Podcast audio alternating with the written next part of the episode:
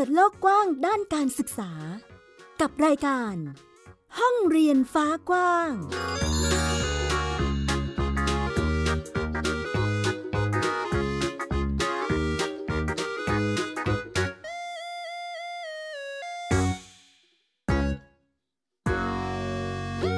วัสดีค่ะ คุณผู้ฟังต้อนรับคุณผู้ฟังทุกท่านค่ะ เข้าสู่รายการห้องเรียนฟ้ากว้าง กลับมาพบกับดิฉันอัยดาสนศรีเช่นเคยนะคะนำเอาเรื่องราวข่าวสารด้านการศึกษาความเคลื่อนไหวต่างๆ ที่เกิดขึ้นในประเทศของเรา เกี่ยวกับการปฏิรูปการศึกษาข้อเรียกร้องต่างๆ ตอนนี้เนี่ยเป็นกระแสที่ต้องติดตามกันมาก ๆ เพราะว่าการลุกขึ้นมาเคลื่อนไหวทางการเมือง หรือว่าการเคลื่อนไหวเพื่อที่จะเรียกร้องให้มีการปฏิรูปด้านการศึกษาของเด็กๆเนี่ยก็เป็นประเด็นที่น่าจับตามองเลยทีเดียวนะคะ วันนี้เราเลยมีมาให้ได้ติดตามในหลากหลายประเด็นเลยรวมไปถึงเรื่องของการทำอนาจารหรือการล่วงละเมิดทางเพศในโรงเรียน ประเด็นนี้ก็มีการพูดถึงอยู่เหมือนกันในการ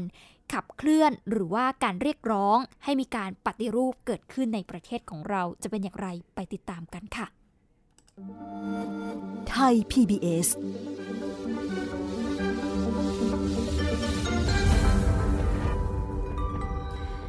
เสียงของเด็กๆในม็อบนักเรียนหรือว่ากลุ่มนักเรียนเลวที่ตลอดหลายเดือนที่ผ่านมาเขาออกมาเคลื่อนไหวเนี่ยนะคะ คุณผู้ฟัง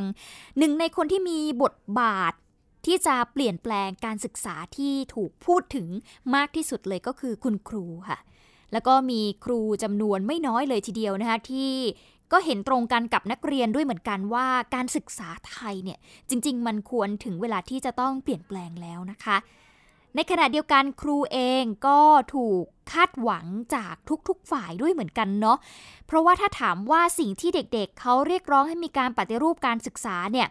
ครูจำนวนมากไม่ได้ปฏิเสธ และพวกเขาเองก็พร้อมที่จะเปลี่ยนแปลงตัวเองเพื่อให้การศึกษาของบ้านเราเนี่ยมันดีขึ้น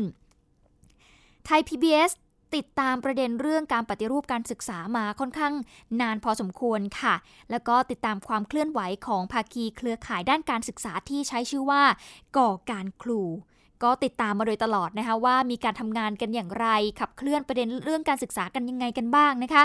ล่าสุดเครือข่ายนี้ได้มีการชวนครูที่พร้อมจะเปลี่ยนแปลงเนี่ยมาแลกเปลี่ยนกันค่ะ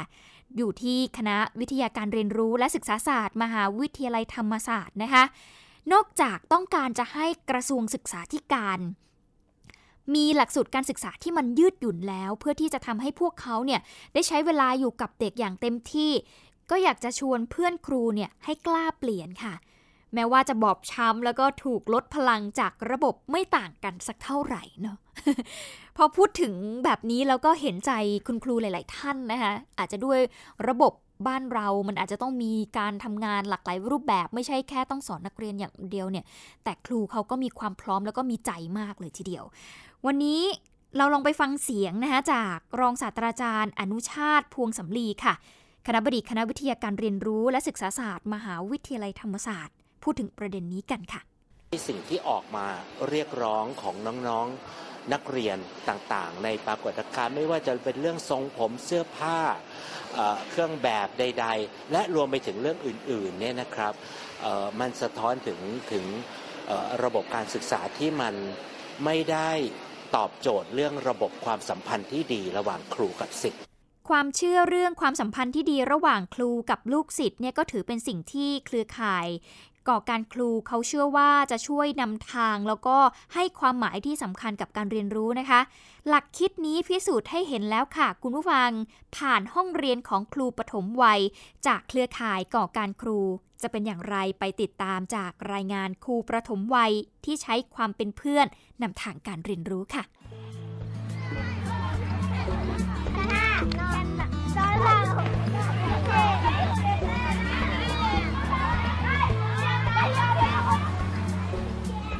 ครูอธิวัตรไคลวิชัย ดังมาจากอาคารเรียนหนึ่งชั้นที่อยู่ห่างร่มไม้ไปเล็กน้อย เดี๋ยวคุณกุต้ามีเกมให้เล่นก่อน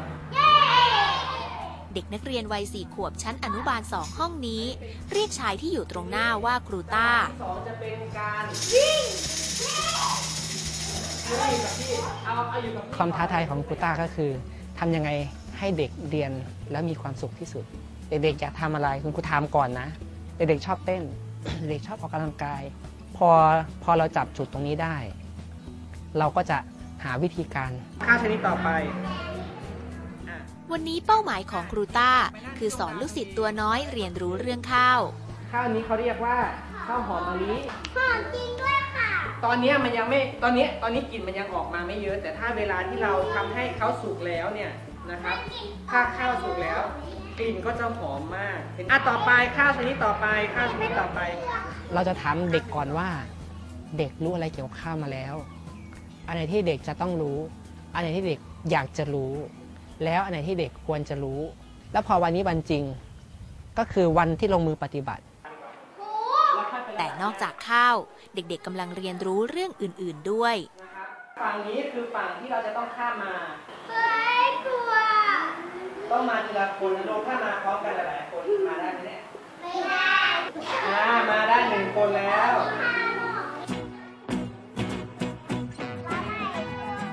ยากตรงสะพานค่ะ มันแคบ มันแคบ แล้วหนูทำยังไงผ่านมาให้ได้อะกางแขน กางแขนอะไรกางไงกางกางอย่างนี้ โอ้กางอย่างนี้แล้วมันเดินได้เลยเหรอแต่หนูไม่ต้องกางหนูไม่ต้องกางก็ผ่านมาได้เหรอแล้วหนูเดินมายังไงล่ะลูก เดินหนูเดินระวังระวังจะมาออกไปที่ทุ่งนา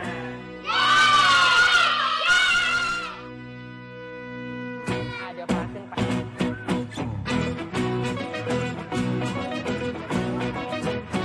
แนวทางการสอนที่แบบเป็นห้องเรียนธรรมชาติ ให้เด็กได้ได้ได้เจอกับสิ่งของจริง ๆ วันนี้เรียนนาข้าวก็ได้เจอนาข้าวจริง ๆ ได้ออกมาเห็นของจริง การหาความรู้เรื่องข้าวของเด็กอนุบาลโรงเรียนนี้ เป็นการเรียนรู้แบบเรียบง่ายครูใช้การสอนผ่านนิทาน พาสังเกต และลงมือทำเล็กๆ น้อยๆ แต่เปี่ยมไปด้วยความสนุกสนานทั้งผู้เรียนและตัวครูอะเด็กๆดูตรงนี้ ตรงนี้คือข้าวเปลือกเดี๋ยวให้หวานพร้อมกัน พอเราหวานลงดินแล้วต่อไปเนี่ยเขาก็จะเกิดเป็นต้นข้าวนะครับ ห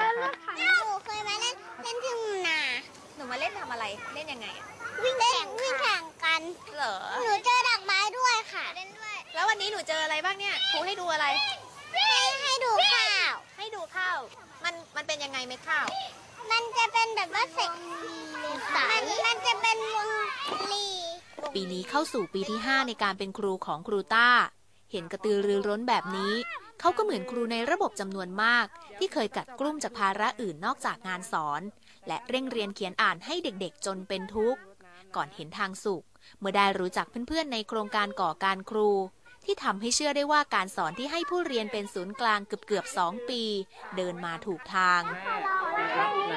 อยากจะให้เด็กมองเราเป็นเป็นเพื่อนครับผมแล้วคุณครูต้าก็คิดว่าเราเป็นเพื่อนเด็กได้ อันนี้คือคือตัวตนที่คุณครูต้าคิดว่า เราอ่าไม่ใช่ครูแต่เป็นเพื่อน เพื่อนที่คอยที่คอยทำกิจกรรมร่วมกัน คอยบอกในสิ่งที่เพื่อนไม่รู้แบบนี้ครับผมสวัสดีค่ะวันนี้การสอนของครูต้าจบลงในห้องครัว โดยเด็กๆ ได้ไปรู้จักเมนูอาหารต่างๆ ที่ทำจากข้าว กับแม่ครัวที่กลายเป็นครูได้เหมือนกัน พวกเขาไม่ต้องพะวงว่าต้องสรุปบทเรียน เพียงเด็กๆ ได้เรียนรู้ว่าขนมในมือแสนอร่อย มีที่มาอย่างไรครูอธิวัตรไพลวิชัยคนนี้ ก็ถือว่านักเรียนได้ความรู้แล้วสัสิธรสุขบดไทย PBS รายงาน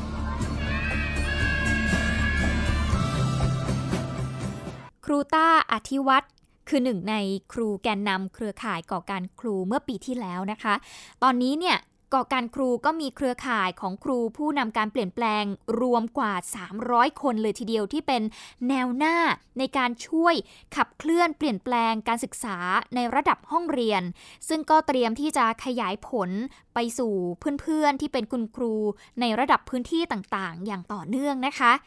จากที่มีการเริ่มขับเคลื่อนกันมาตั้งแต่ปี 2561 วันนี้มีการตั้งเป้าขยายเครือข่ายครูผู้นำการเปลี่ยนแปลงให้ได้อย่างน้อยเนี่ย 5,000 คนค่ะ คุณผู้ฟังในระยะ 5 ปีนะ หรือร้อยละหนึ่งของจำนวนครู 500,000 คนทั่วประเทศ โดยใช้วิธีการจัดอบรมหลักสูตรที่เกี่ยวข้องกับการสร้างแรงบันดาลใจ แล้วก็การเป็นโค้ชให้กับคุณครูนั่นเอง แม้ว่าครูที่พร้อมจะบุกเบิก เปลี่ยนแปลงการศึกษามีเพียงเล็กน้อยหรือว่าส่วนเล็กๆ เท่านั้นนะคะถ้าเทียบกับการศึกษาระบบใหญ่ แต่รูปแบบที่มีให้เห็นอยู่แล้ว และจะทำให้คิดไกลไปจนถึงการปฏิรูปการศึกษาทั้งระบบได้หรือไม่นั้น อันนี้เป็นคำถามใหญ่อยู่เหมือนกัน เพราะว่าตลอด 20 กว่าปี ที่ไทยเนี่ยยังคงวนเวียนอยู่กับการปฏิรูปการศึกษานะคะ พูดกันอยู่ตลอดเวลาเลยเนาะแต่ว่ามันก็ยังไปไม่ถึงไหน ถ้านับจากการประกาศใช้พระราชบัญญัติการศึกษาแห่งชาติปี 2542 เราใช้เวลามาถึง 7 ปีหรือ 1 ใน 3 ปฏิรูปการศึกษา ซึ่งอยู่ภายใต้การบริหารประเทศของพลเอกประยุทธ์จันโอชา ที่เห็นเป็นเนื้อเป็นหนังอยู่บ้างเนี่ยก็คือการตั้งคณะกรรมการขับเคลื่อนการปฏิรูปทั้งหมด 4 ชุดด้วยกัน ตั้งแต่ คณะกรรมาการปฏิรูปการศึกษา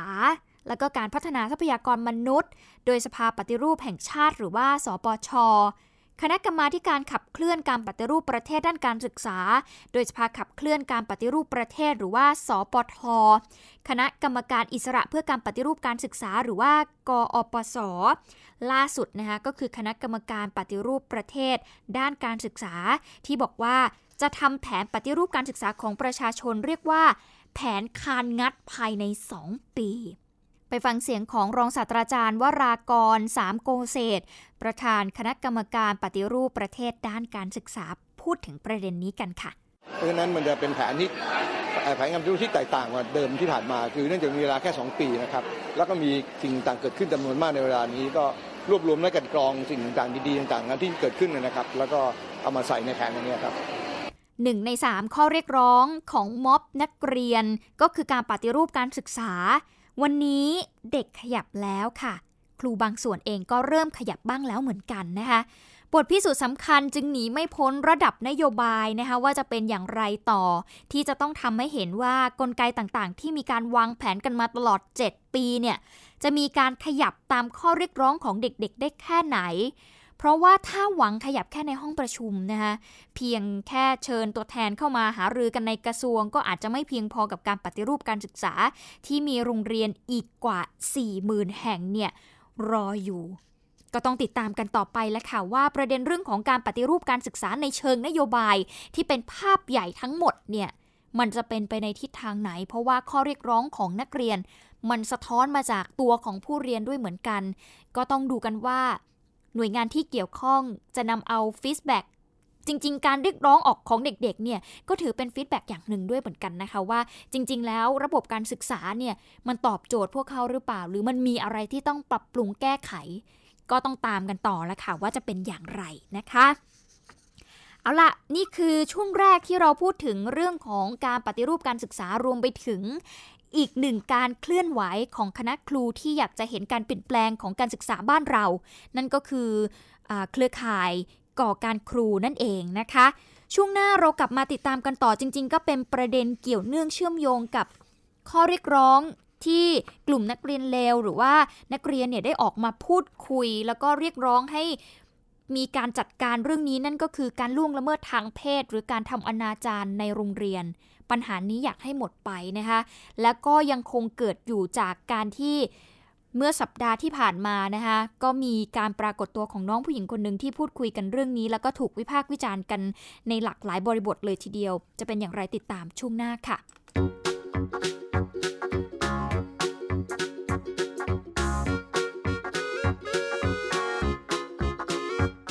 ปิดโลกกว้างด้านการศึกษา กับรายการ ห้องเรียนฟ้ากว้าง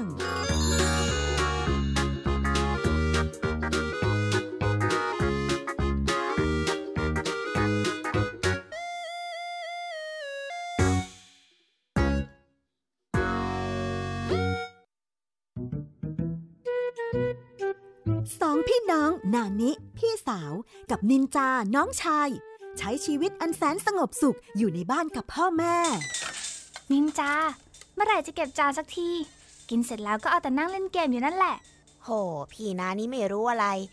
แต่อยู่มาวันหนึ่ง กลับมีเพื่อนบ้านประหลาดประหลาดมาอาศัยอยู่ข้างบ้าน พวกเขาเป็นใครกันนะไม่ได้นะ เอาออกมาใหม่เลยนานี้ ตามไก่ตัวหนึ่ง เสือตัวหนึ่ง แล้วก็กอริลลาตัวหนึ่งเหรอ วนานี้กับนินจาจะทำยังไง เมื่อต้องเจอกับเพื่อนบ้านจอมป่วนที่ไม่ใช่คนสองพี่น้องต้องใช้สติปัญญาความกล้าหาญเพื่อรับมือกับปัญหาวุ่นวุ่นที่เหล่าเพื่อนบ้านสร้างขึ้นมาไม่หยุดหย่อน ติดตามในละคร แก๊งป่วน กวนเพื่อนบ้าน ทั้งเว็บไซต์ แอปพลิเคชัน และ YouTube ไทย PBS Podcast และอย่าลืมกดถูกใจ Facebook ไทย PBS Podcast ด้วยนะ แก๊งป่วนกวนเพื่อน เพราะวิทยาศาสตร์อยู่รอบตัวเรา มีเรื่องราวให้ค้นหาอีกมากมาย เทคโนโลยีใหม่ ๆ เกิดขึ้นรวดเร็วทำให้เราต้องก้าวตามให้ทัน อัปเดตเรื่องราวทางวิทยาศาสตร์ เทคโนโลยี และนวัตกรรม ที่จะทำให้คุณทันโลก กับรายการ s c i e n t e c h ทุกวันจันทร์ถึงวันศุกร์ทางไทย PBS Radio เ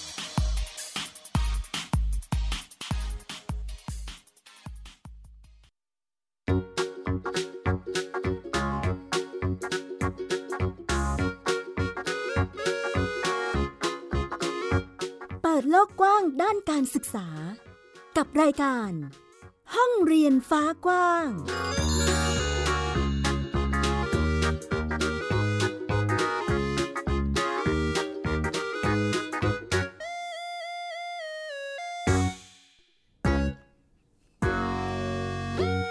ส่วนหนึ่งของการชุมนุมกันของกลุ่มนักเรียนเลว เมื่อวันเสาร์ที่ 21 พฤศจิกายนที่ผ่านมานะคะ เรียกความสนใจจากสังคมได้มากที่สุดเลยก็คือการปรากฏตัวของผู้หญิงในชุดนักเรียนนะคะ พร้อมกับข้อความที่อ้างว่าเคยถูกกระทำอนาจารในโรงเรียน ปัญหานี้มีจริง แต่สิ่งที่เกิดขึ้นพร้อมกันก็คือการตั้งคำถามแล้วก็การวิพากษ์วิจารณ์ถึงตัวผู้เปิดเผยค่ะ แทนที่จะ เป็นเกี่ยวกับแนวทางการแก้ไขปัญหานะคะก็เรียกได้ว่ามีหลากหลายความคิดเห็นเลยทีเดียวค่ะ ถ้าพูดถึงประสบการณ์หรือสิ่งที่น้องผู้หญิงที่ปรากฏตัวในการชุมนุมเมื่อวันที่ 21 ที่ผ่านมานะคะคุณผู้ฟังน้องผู้หญิงคนนี้เนี่ยจริง ๆ อายุ 21 ปี เขาอ้างว่าถูกครูทำอนาจารเมื่อ 4-5 ปีก่อน ตอนนั้นเธอเนี่ยเรียนอยู่ชั้นมัธยมศึกษานะคะ ส่วนสาเหตุที่ออกมาเปิดเผยเรื่องนี้เนี่ยแม้ว่ามันจะผ่านมาหลายปีแล้วก็ตาม เพราะว่าอยากจะให้นักเรียนที่ถูกกระทำเนี่ยกล้าออกมาปกป้องตัวเอง ในระหว่างที่สังคมกำลังฉุกคิด แล้วก็หาทางออก แต่มีบางความคิดเห็นค่ะที่มีการตั้งคำถามว่าเป็นเรื่องจริงหรือไม่ ซึ่งผู้หญิงคนนี้เนี่ยเปิดเผยเรื่องราวของเธอผ่าน Facebook มาก่อนหน้านี้แล้วนะคะ ยืนยันว่าเป็นเรื่องจริง ที่ถูกวิจารณ์ก็คือ มีบางความคิดเห็นที่บอกว่า สาเหตุเนี่ยมันอาจจะมาจากการที่แต่งกายที่มันไม่เหมาะสมหรือเปล่า บางความคิดเห็นบอกว่า การออกมาเปิดเผยเนี่ยคือการประจานตัวเองและสถานศึกษา ซึ่งนายภริศวัชรศิลป์นะคะหรือว่าคุณไอติมเนี่ยนะคะตอนนี้ก็ทำแอปพลิเคชันเรื่องการศึกษาเองก็มองว่า การที่นักเรียนผู้ที่ถูกกระทำออกมาเปิดโปง แต่กลับถูกขู่หรือว่าเตือนว่าไม่ให้ทำนะคะโดยอ้างว่าโรงเรียนเนี่ยจะเสื่อมเสีย หรือการที่สังคมไทยมีวัฒนธรรมการโทษเหยื่อ แทนที่จะร่วมกันแก้ไขปัญหา สิ่งนี้เนี่ยมันสะท้อนให้เห็นถึงการคุกคามทางเพศอย่างชัดเจน ผู้กระทำผิดเนี่ยกลายเป็นว่าสังคมกลับไปตั้งคำถามว่าเหยื่อเนี่ยแต่งตัวอย่างไรแต่งกายอย่างไร หรือว่ามีพฤติกรรมอย่างไรก่อนหน้านั้น ซึ่งมันไม่ได้มันไม่ได้เป็นประเด็นที่เป็นสาระสำคัญ หรือว่าไม่ได้เป็นประเด็นที่ทำให้การกระทำของผู้กระทำเนี่ยมันมันมันผิดน้อยลงเลยนะครับ เพราะฉะนั้นผมว่านี่เป็นสามปัญหาที่ที่ผมคิดว่าเป็นประเด็นสำคัญที่ถูกหยิบยกขึ้นมาพูดในเวทีเมื่อวานแล้วก็คิดผมคิดว่ามันสะท้อนทั้งปัญหาที่เกิดขึ้นในโรงเรียนแล้วก็ปัญหาที่เกิดขึ้นนอกห้องเรียน เกี่ยวกับเรื่องประเด็นการคุกคามทางเพศครับ ข้อมูลจากศูนย์เฉพาะกิจคุ้มครองและช่วยเหลือเด็กนักเรียนตั้งแต่ปี 2556 ถึงปี 2560 ก็พบนะคะว่าในปี 2556 เนี่ย มีกรณีครูที่ไปล่วงละเมิดทางเพศนักเรียนใน 21 ครั้งด้วยกัน และก็ลดลงอย่างต่อเนื่องมาจนถึงปี 2560 ที่มีอยู่ 8 ครั้งนะคะ ผู้ช่วยศาสตราจารย์ รัชดาธนาดิเรกค่ะ รองโฆษกประจำสำนักนายกรัฐมนตรีก็โพสต์ Facebook บอกว่ากระทรวงศึกษาธิการเปิดศูนย์คุ้มครองและช่วยเหลือนักเรียนนักศึกษา ซึ่งถูกล่วงละเมิดทางเพศนะคะ เพื่อที่จะแก้ไขปัญหาการล่วงละเมิดทางเพศในสถานศึกษา โดยดำเนินการขั้นเด็ดขาดกับข้าราชการครูที่กระทำผิด และเปิดให้ผู้ที่ถูกกระทำเนี่ยร้องเรียน แล้วก็จะมีการแต่งตั้งคณะกรรมการตรวจสอบให้แล้วเสร็จภายใน 24 ชั่วโมง ผ่านสายด่วนการศึกษา โทรได้ที่หมายเลข 1579 นั่นเองค่ะ ก็เป็นสายด่วนที่น้องๆนนักเรียนหรือผู้ที่ถูกกระทำการล่วงละเมิดทางเพศในสถานศึกษาเนี่ยก็สามารถโทรไปได้เพื่อที่จะเกิดการจัดการเรื่องนี้นะคะ แต่หนึ่งประเด็นที่ถ้าเกิดเราเห็นเนี่ยนะคะคุณผู้ฟังหลายๆคอมเมนต์นะคะที่ถ้าเกิดใครที่ได้เสพข่าวผ่านสื่อโซเชียลมีเดียเนาะ ประเด็นนี้ค่อนข้างที่จะถูกตั้งคำถาม แล้วก็วิพากษ์วิจารณ์ในหลายประเด็นเลยทีเดียว หลักๆ เลยก็คือมีการพูดถึงการแต่งกายค่ะ ที่บอกว่าไปแต่งกายจนทำให้มีการเกิดเหตุการณ์แบบนี้ขึ้นหรือไม่โทษเรื่องเครื่องแต่งกายจริง ๆ เนี่ย ไม่ใช่แค่ตัวของน้องผู้หญิงคนนี้คนเดียวเท่านั้นนะคะ เราจะเห็นว่า พอมีข่าวหรือเกิดเหตุการณ์การถูกล่วงละเมิดทางเพศเนี่ยมีอยู่ประโยคหนึ่งที่จะถูกเอามาพูดถึงว่าเป็นสาเหตุของการเกิดเหตุเนี่ยก็คือเรื่องการแต่งกายว่า คุณแต่งตัวโป๊หรือเปล่า แต่งตัวไม่เหมาะสมหรือเปล่าทำให้เกิดเหตุการณ์นี้เกิดขึ้น จริงๆ เรื่องนี้มันมีความพยายามในการที่จะรณรงค์อยู่นะคะ คุณผู้ฟัง ยิ่งโดยเฉพาะวันยุติความรุนแรงต่อเด็กและสตรีสากล เขาก็มีความพยายามที่จะรณรงค์ขับเคลื่อนเรื่องนี้ด้วยเหมือนกัน รวมไปถึงคุณซินดี้ซิรินยาบิชอปซึ่งเป็นนักแสดงแล้วก็นางแบบ เธอเคยออกมาพูดถึงประเด็นนี้อยู่เหมือนกันว่าจริง ๆ แล้วคนเรามีสิทธิในการที่จะแต่งกายอย่างไรก็ได้แต่ ไม่ควรที่จะถูก เป็นคือเหมือนไม่ไม่ควรที่จะเป็นสาเหตุที่ทำให้ถูกกระทำแบบนี้นะคะ ปัจจุบันเธอเองก็เป็นนักขับเคลื่อนด้านสิทธิสตรีค่ะ เธอทำเรื่องนี้มาเกือบ 3 ปี และปีนี้เธอก็ได้เป็นทูตสันถวไมตรี ประจำภูมิภาคเอเชียและแปซิฟิกของ UN Women นะคะ ล่าสุดเธอก็ได้รับการยกย่องให้ติดทำเนียบหนึ่งในร้อยของผู้หญิงทั่วโลกที่ทรงอิทธิพลสร้างแรงบันดาลใจ คุณซินดี้สิรินยาก็ได้มีการเปิดใจถึงการทำงานที่ผ่านมาในเรื่องนี้ของเธอด้วย จะเป็นอย่างไรไปติดตามจากรายงานค่ะ guests My name is Cindy Sirinya Bishop บทบาทหนึ่งของซินดี้สิรินยาบิชอพนักแสดงนางแบบ และนักขับเคลื่อนสิทธิสตรี วันนี้เธอทำหน้าที่ทูตสันถวไมตรีประจำภูมิภาคเอเชียแปซิฟิกของ UN Women ได้ร่วมหารือเกี่ยวกับการแก้ปัญหาความรุนแรงต่อเด็กและผู้หญิงในภูมิภาคที่ตรงกับวันนี้วันยุติความรุนแรงต่อผู้หญิงและเด็กสากล อย่างที่บอกค่ะปีนี้เนี่ยเรารู้สึกว่าเราได้ถอยกลับไปนะคะ จากที่เราพยายามรณรงค์เรื่องความรุนแรงเรื่องของสิทธิสตรีเนี่ย พอเราเจอเหตุการณ์เหมือนโควิด เนี่ย มันทำให้ความคืบหน้าที่เราทำในด้านนี้ถอยกลับนะคะ เพราะฉะนั้นเนี่ยตอนนี้ของทาง UN เองนะคะ UN Secretary General เขายกเรื่องความรุนแรงต่อผู้หญิงมาเป็นอันดับหนึ่งเลยนะคะ เพราะว่าเขาเข้าใจว่าถ้าเกิดถ้า เกิดผู้หญิงไม่ได้รับการดูแล ไม่ได้อยู่ในความปลอดภัย ยังไงก็ไม่สามารถที่จะแสดงศักยภาพเต็มที่ได้ เขาไม่สามารถที่จะดูแลครอบครัวของเขาได้เต็มที่ การทำงานขับเคลื่อนรณรงค์ยุติความรุนแรงมากว่า 2 ปีของซินดี้สุรินยาบิชอบ ผู้ริเริ่มแคมเปญ Hashtag Don't Tell Me How to Dress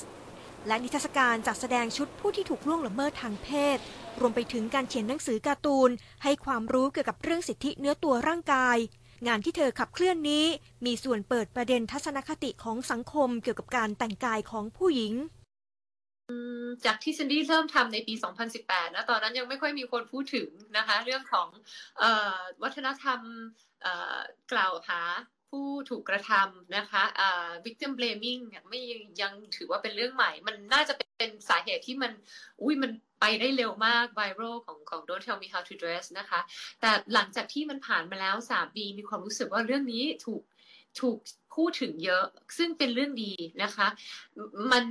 แน่นอนมันก็จะเป็นเรื่องละเอียดอ่อนนะคะ มีเรื่องเซนซิทีฟมีเรื่องหลาย ๆ อย่างนะคะ แต่สุดท้ายแล้วมันมันหันหันมาหนึ่งตระหนักถึงเรื่องนี้ว่ามันเป็นปัญหาจริงนะคะ ผู้หญิงเองที่ถูกกระทำก็เหมือนกับรู้ว่าเขาก็มีสิทธิ์ที่จะพูดนะคะแล้วหวังว่า ทุกอย่างนี้มันสามารถที่จะเราเปลี่ยนมันเป็นเรื่องของ mindset นะคะพอซินดี้ทำตรงนี้มานั่นก็คือสาเหตุที่ทำเป็นหนังสือเด็กออกมาด้วยอะค่ะ เป็น project ล่าสุด เพราะว่าคิดว่ามันอยู่ที่การปลูกฝัง ผลงานการขับเคลื่อนด้านสิทธิสตรีของซินดี้สิรินยาบิชอพ เป็นประเด็นที่ถูกพูดถึงในสังคม ยังทำให้เธอติดทำเนียบหนึ่งใน 100 คนของผู้หญิงทั่วโลก ส่งอิทธิพลและสร้างแรงบันดาลใจของ BBC ประจำปีนี้ ค่อนข้างงงอยู่เหมือนกัน ว่า เอ๊ะ แบบมันน่าจะมีผู้หญิงที่มีอิทธิพลกว่าซินดี้เยอะนะคะ แบบหนึ่งร้อยคนนี่ถือว่าเอ่อเป็นเป็นเป็นการจัดลำดับที่ที่ก็ตัวเองก็ยังงงๆอยู่นะคะ แต่ว่าพอไปอ่าน ในในวิธีที่เขาเลือกอะค่ะเขาก็เหมือนประมาณว่าอาอาจจะมาจากการที่มันเป็นเนื้อข่าวในในแต่ละปีนะคะ แล้วก็เห็นความมุ่งมั่นมั้งคะหรือโครงการคืออาจจะไม่ใช่ทุกคนที่โด่งดังนะคะการขับเคลื่อนรณรงค์ยุติความรุนแรงต่อผู้หญิงและเด็ก โดยจุดประกายให้สังคมเริ่มสนใจประเด็นนี้อาจจะไม่ใช่เรื่องง่าย แต่ปฏิเสธไม่ได้ว่าซินดี้ซิรินยาบีชอป เป็นส่วนหนึ่งที่ทำให้เกิดกระแส เรื่องการแต่งตัวไม่ใช่สาเหตุของการถูกล่วงละเมิดทางเพศ ถูกพูดถึงและกลายเป็นกระแสในสังคมขณะนี้ วิภาบินแก้วไทย PBS รายงานก็เป็นอีกหนึ่งประเด็นที่เห็นถึงความเชื่อมโยงกันนะคะ คุณผู้ฟังว่าประเด็นเรื่องของการถูกล่วงละเมิดทางเพศเนี่ยจริง ๆ ปัญหานี้ ถ้าหากมองในหลาย ๆ ปัจจัยเนาะการพูดถึงสิทธิ ในเนื้อตัวร่างกายของแต่ละคนเนี่ยมันสามารถทำได้แต่มันไม่ควรที่จะเกิดเหตุการณ์แบบนี้เกิดขึ้น ดังนั้นการรณรงค์ หรือว่าการพูดถึงประเด็นนี้ เราก็ต้องตามกันต่อนะคะว่าจะเป็นอย่างไรการเปลี่ยนไมซ์เซตการเปลี่ยนทัศนคติในการมองประเด็นปัญหาเหล่านี้เนี่ยมันควรมองไปในทิศทางไหนเพื่อที่จะแก้ไขปัญหาเหล่านี้ได้จริง ๆนะคะ ก็อยากให้หลาย ๆ ท่านนะคะ ลองมองถึง ปัญหาว่ามันเกิดจากจุดไหนจริง ๆ นั่นเองค่ะ เอาละค่ะ ทั้งหมดนี้คือห้องเรียนฟ้ากว้างที่นำมาฝากคุณผู้ฟังในวันนี้นะคะเชื่อว่าน่าจะทำให้เห็นถึงภาพใหญ่ด้านการศึกษาที่ตอนนี้ไทยของเรากำลังเป็นอยู่ว่ามันเป็นอย่างไรเสียงของเด็กๆที่ออกมาเรียกร้อง พูดถึงอะไรกันอยู่ แล้วก็แนวทางการที่จะปฏิรูปการศึกษามันควรเป็นไปในทิศทางไหนนั่นเองนะคะ วันนี้หมดเวลาแล้ว ดิฉันอัยดาสนศรีต้องขอตัวลาไปก่อน สวัสดีค่ะ ติดตามรายการได้ที่ www.thaipbspodcast.com แอปพลิเคชัน Thai PBS Podcast หรือฟังผ่านแอปพลิเคชัน Podcast ของ iOS Google Podcast Android Podbean SoundCloud และ Spotify ติดตามความเคลื่อนไหวของรายการและแสดงความคิดเห็น โดยกดถูกใจที่ facebook.com/thaipbspodcast